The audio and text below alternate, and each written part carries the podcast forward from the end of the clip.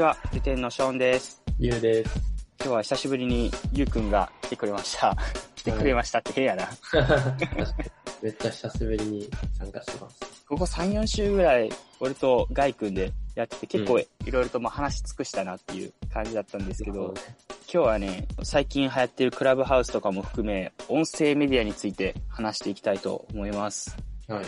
で、まあ、クラブハウスの入り方すごくて、今ちょっともうだいぶ落ちてきて、今更かよみたいな感じなんですけど、まあ、どっちかっていうと、うんああいうスプーンとかボイシーとか、 stand.fm とか、あとまあ、ポッドキャストですね、の方を、ゆうくんと僕は特に、ポッドキャスト中毒みたいな感じになってるんで、そうだね。いい話ができたらなと思います。まず、ゆうくん、いつぐらいから聞き出した？そうだね。うんなんか、まず、その、な、ポッドキャストって結構、なんか、流行ってきたしたとかいう雰囲気は、まあ、あるけど、多分実際になんか日常的に聞いてる人どれぐらいいるかって考えたら、あんまりいなかったりして、で、なんかそこら辺の話からちょっと入っていきたいんだけど、なんでその流行ってる感じなのに、実際にこう聞く人と聞かない人が分かれるんだろうって考えたときに、やっぱりその音楽聴く習慣がある人は結構聞くんじゃないかって思ってて、うん。俺の入り方は Spotify でずっと音楽聴いてて、で、Spotify がポッドキャストを強化しだしたのね、その全社戦略的に。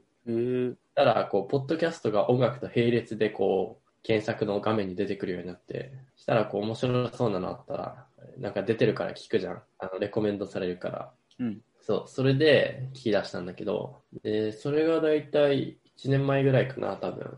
で最初は、その、まあ、日本のラジオみたいな、ラジオを、こう、ポッドキャストにも流してますみたいなうん、うん。タイプのやつとか、そのラジオの、日本のラジオの放送局が、ポッドキャストを限定で流してるやつとか、から聞き出したかな。それって今も聞いてるチャンネルですか？それ、今もずっと聞いてるチャンネルもある。なるほど。ちなみに、何を聞いていますか？そうね、もう具体的にチャンネル名とかい言っちゃうと、と JWAVE っていう、まあ、ラジオのチャンネルというか、ああるんですけど、JWAVE のイノベーションワールドエラーっていう、あの、ポッドキャストがありまして、これは多分ラジオでも流れてるんじゃないかな。で、これ大体その決まってて4人くらいいて、その人が交代交代でこう、その回に出てくるんですけど、まああの、ライゾマってあるじゃん。ライゾマフィクスっていうそのイベントの演出とかやったりとかする会社があるんですけど、結構そのテクノロジーとアートの融合分野では結構日本で有名な会社で、そこで実際にこう演出とかやってる人っていう、まあ、超現場感のある人が話してたりとか、うん。あと、その、クリエイティブディレクターの小林健二さんっていう人がいて、この人も、その、なんかイベントのディレクションしたりとかする人なんですけど、あの、今気になってる、こう、社会運動だったりとか、今風のトレンドみたいなものをピックアップして、こう、一人語りするみたいなやつだったりとか、あと、アジカンのね、後藤さんっていう人がいて、アジカンの後藤さんも、なんかそういう社会的な、まあ、トレンドだったりとか、なんか個人的に面白いと思ってる、こう、最近のアートだったりとか、っていうのをピックアップして話すっていうやつがあって、それが、それをずっと聞いてる。それが多分、一番聞いてるかも。へえなるほど。それはあれか、一人ずつ話していくんか。その二人とかではなく。そうそうそう。で時々なんかゲストとか来来たりするんだけど、うん。まあ、基本的には一人語りが多い。J-Wave っていうのも確かになんかレコメンド出てきた気がする。なんかうんうんうん4人。の顔が並んでるサムネイルじゃない？あ、そうそうそうそあ、じゃあなんか多分どっかで見た気がする。これちなみに、もうルテンな人たち始まって1年以上もう経ってるんですけど、これって最初やろうって言い出したの、ゆうくんやったっけ？う。ポッドキャスト？うん。いや、俺は言ってない気がするけど、高尾かもね。俺なんか、ポッドキャスト聞く前に撮った気がする。そういや、でも結構ノリだったよね、最初は。うんうんうん。そうやね。公園で撮ったもんな、最初。懐かしい。あ、そうだ。そう、公園で、なんかこう、いつもみたいに話してて、これで結構、その自分が、こう、こういうのが、ポッドキャストで流れてたら、聞き流ししたいかも、みたいな、こう、話で盛り上がって、これ流してたら、もしかしたら、なんか、ルテンに興味持ってくれる人増えるんじゃないかっていうので、うん始めたね。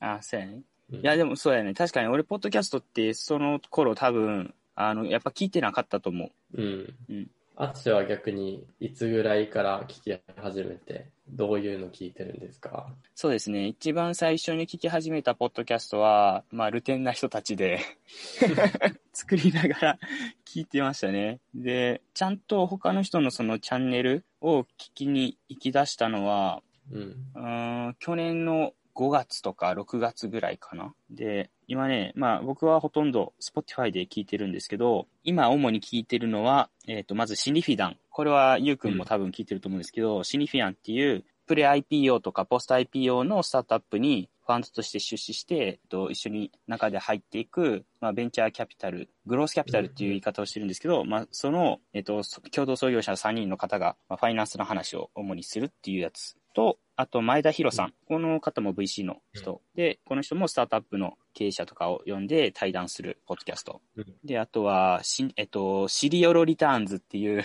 これもまたシニフィアンの代表の朝倉さんと、あとは、僕が、あの、シリコンバレーにいたんで、この、ここに出てくる、その、キヨさん、えっと、チョンプっていう、サンフランシスコでスタートアップやってるキヨさんっていう方と、あとは、エニープレイスの内藤さん。の3人で主に話しているシリオロリターンズってあるんですけど、それを結構聞いてますね。あとはまあファイナンス系で大久保啓太さんっていう税理士の人のあの、うんポッドキャストとか、あとは社労士の方の向井蘭さんっていう人のとか、めっちゃニッチだね、多分。まあ、そうやね多確かに分視聴者もそんなに多くなさそうな。まあ。でもシリオロリターンズも、うんその前田博さんのやつも、多分そんな多くないはずだよね、視聴者的には。まあね、確かに。うん。あ、でも、えっとね、シニフィダンも、うんシリオロリターンズも、 Voicy の方で朝倉さんのチャンネルで配信してるんですよ。うん。で、それが確か1話あたり4000か8000かちょっと忘れたんですけど、それぐらいの、うん。あの、再生回数があったんで、それはすごいね。って思うとすごいですよね。うん。すごい。あとね、あれ、最近クラシルの堀江さんが始めたポッドキャストがあって、グ Good to Great っていう、これもね、でも2話で終わってるんで、ちょっと更新今後ないんかもな、みたいな思いながらですね。なるほど。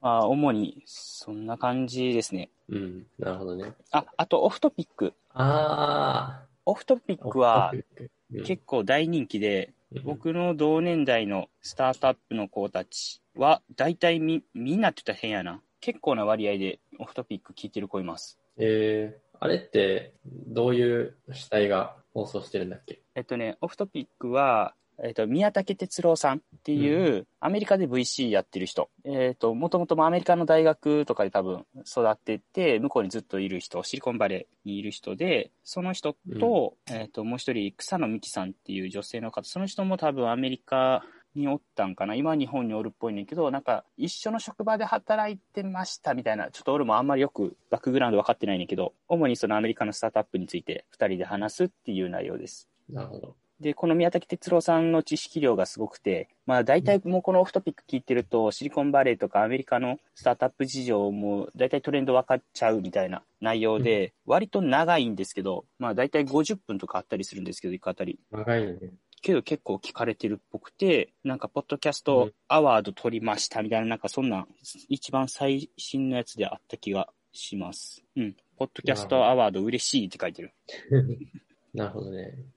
うんじゃあ、完全にその、仕事に役に立つ系のポッドキャストを中心に聞いてるっていう感じか。まあそうですね。ただシリオロリターンズとかは、ビジネス。ちょっとエンタメ化というか、身内話みたいな。なんかそんな感じだよね。懐かしいみたいなところも多いかも。俺も結構二分され、俺は結構二分されてて聞く部類が、さっき言ったその、自分のその個人的な興味みたいなあのところもあれば、本当にその、前田博さんのポッドキャストだったりとか、ビジネス寄りのものも聞くので、そこに結構二分されてるんですけど、あの、なんていうか、その、音声って、その、柔らかくなるっていうイメージがあって、例えば、その、YouTube とかでグロービスの動画とかあるじゃないですか。うんうん。それ見てると、結構その、公に開かれているっていう意識があるのか、みんな硬い話をしちゃうんですよね。でも、その、音声だと、まあ結構その、視界の情報がないっていうのも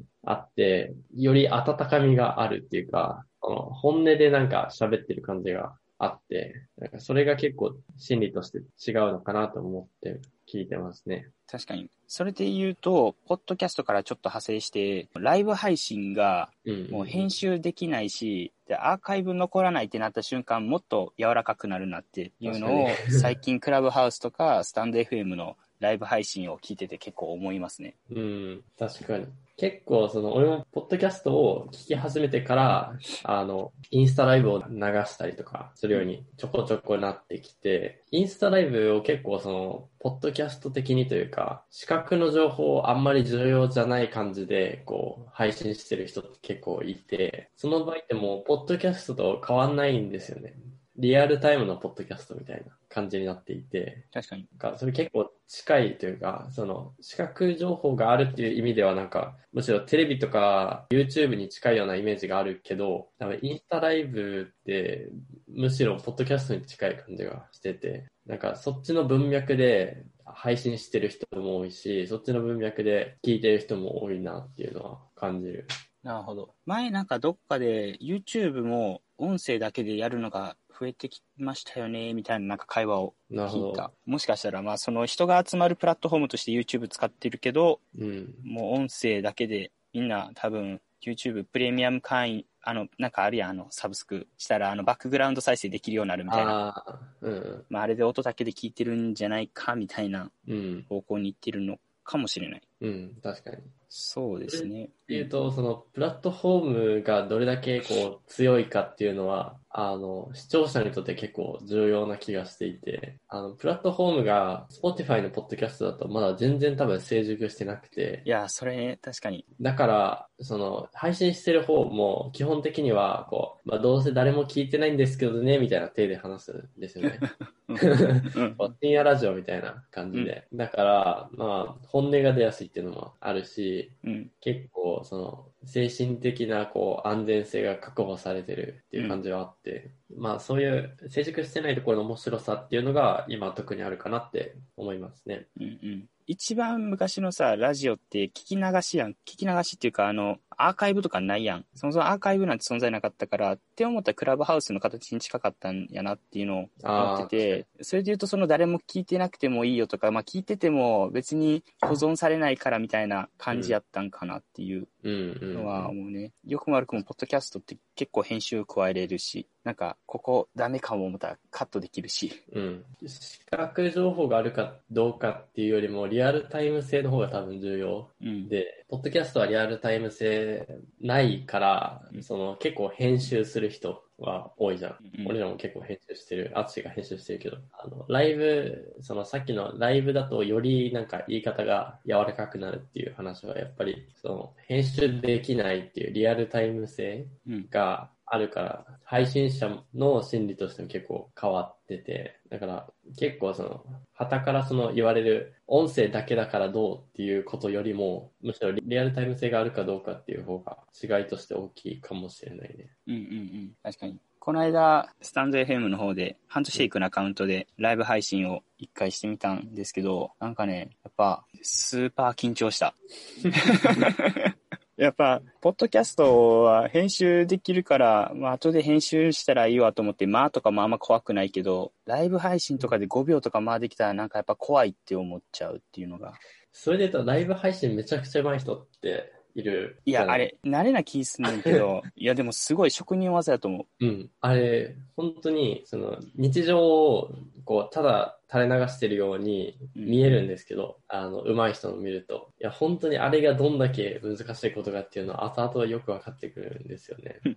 この、日常を、こう、流してる風なんですけど、うんあれ絶対日常ではなくて、僕、時々その、漫画家の人が漫画描きながら、こう、あの、ブツブツ喋るっていうやつを見るんですけど、うん。あの、そもそもなんか、漫画描きながら、なんか、コメントに対応するとかってめちゃくちゃ難しいですよね。で、コメントに対応しないと、やっぱり視聴者はあんまり満足しないし、うんリアルタイムで見てる意味がないから、ちゃんと拾ってるんですけど、なんかあれを日常かのようにやってるのがすごいなって思いますね。え、コメントちゃんと読んでくれんねや。なんかね、難しいとか言いながらも、1分に1個ぐらいは拾ってくれる。へえなんか Mac で友達と勉強してるみたいな感覚になる。なんか勉強してるから、なんか集中しなきゃいけないんだけど、その Mac とかカフェとか行くと、その結局話しちゃうっていう、なんかあるじゃない？ああ、わかるわかる。マックってマクドナルドね。そうそうそう。あ、オッケー。ごめん。あれ？マックブックかと思った。Mac そうそうそう。ああいう感覚。で、配信者の人も結構そういう感覚。なんか話しちゃうと作業できないけど、話すことでなんか楽しいみたいな、そういう感覚に近い。あれでもコメントサイドってどんな感じなんやろね。その、僕もスタンド FM でライブ配信とか回るときに、まあコメントを打ちながら作業してたりするんですけど、もうそこで1対1の会話になっちゃうと、もうコメントが忙しすぎて作業一切手つかなくなるから、誰かがコメントした瞬間になんかそっちにパス回すというか、あ潜ってますみたいな立ち位置に回ろうとするから、コメントずっと打ち続けてる人とかって、そこに多分もう、それが本業、本業っていうか、今メインでやることみたいな感じになってるから、どんな感じなのそうだね。みんなが話半分で聞いてたら、それはいい感じに成立するけど、一方が本気でやってたら、むずいよね。本気でやってたら全然対応しきれなくなる。そう。それは確かにさ、話半分で聞いてるっていうのが、なんか、インスタライブとか、多分スタンド FM の面白さで、あの、そうじゃない、本気でやってるメディアって多分、ニコ動とかそうだったと思うんだけど、あ YouTube ライブとか、うんうんニコ動とかってもう本当になんか真剣勝負みたいな感じで、うん。どっちも本気じゃん。うんうん。話半分で聞いてない。だから、その熱量を持って聞かないと全然意味が途中からわからなくなるから、あの、話半分で聞くっていう楽しみ方があんまできないんだよね。確かに。なんか、これ結構面白い話で、マクルーハンのメディア論っていうのがあって、その、何か情報を伝えるっていう時に、その伝えてるのはその情報自体だけじゃなくて、実はそのメディアの形態っていうものこそがメッセージなんだみたいな話があって、ニコ動とかで多分文字が画面とかに流れるから、そのみんながそれに、それを活用しようとしちゃうんだよね。そうするとその圧迫感みたいなものがそのままメッセージになっちゃうみたいな感じで、やっぱメディアの設計で結構変わるのかもね、配信の姿が。なるほど。今ちょうど俺まさに俺も似たような話をしたいなと思ってて、あの、スタンド FM のライブ配信とクラブハウスって全然違うくて、お聞いてる側がコメント流せるか流されへんかで、配信者のスタンスが全部変わっちゃうね。ーなるほど。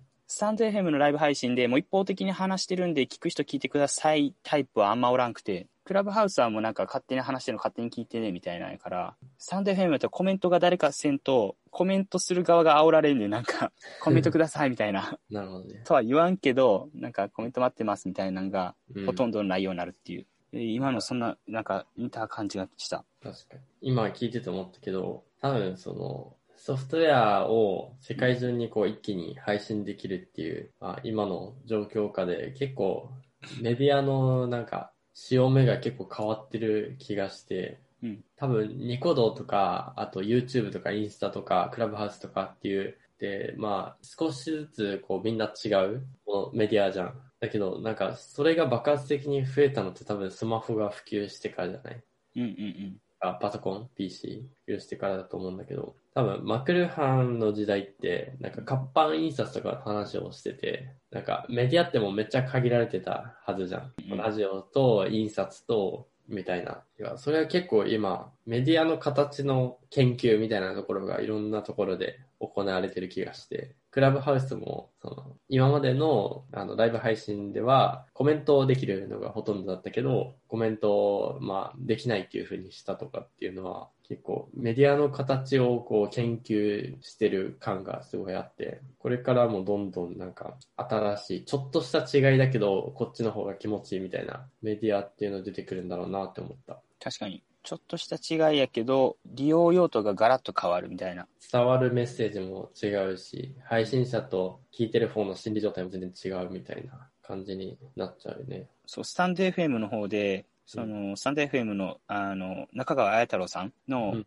プレス出したタイミングとかのライブ配信とかがあったりすんねんけど、まあ、そこに、ああいう山田慎太郎さんとか、えっ、と、家入さんとか、いろんな人がこう、出入りして喋るみたいな回が、まあ、ちらほらあんねんけど、そこでも結構、ああいうビジネス系の人たちはコメントこれ消さないのみたいな。なんでコメント出してんの？みたいなのは結構言っててみんな。なんかあんまそこって大事なんかなみたいな思ったけど、今の話でなんかすごい、なんやろ、あの、あって思った。コメント消さないのっていうのは、自分が打ったコメントってこと？え、いや、あの、なんでこれコメント、このライブ配信出てくるようにしてんのって。なるほどね。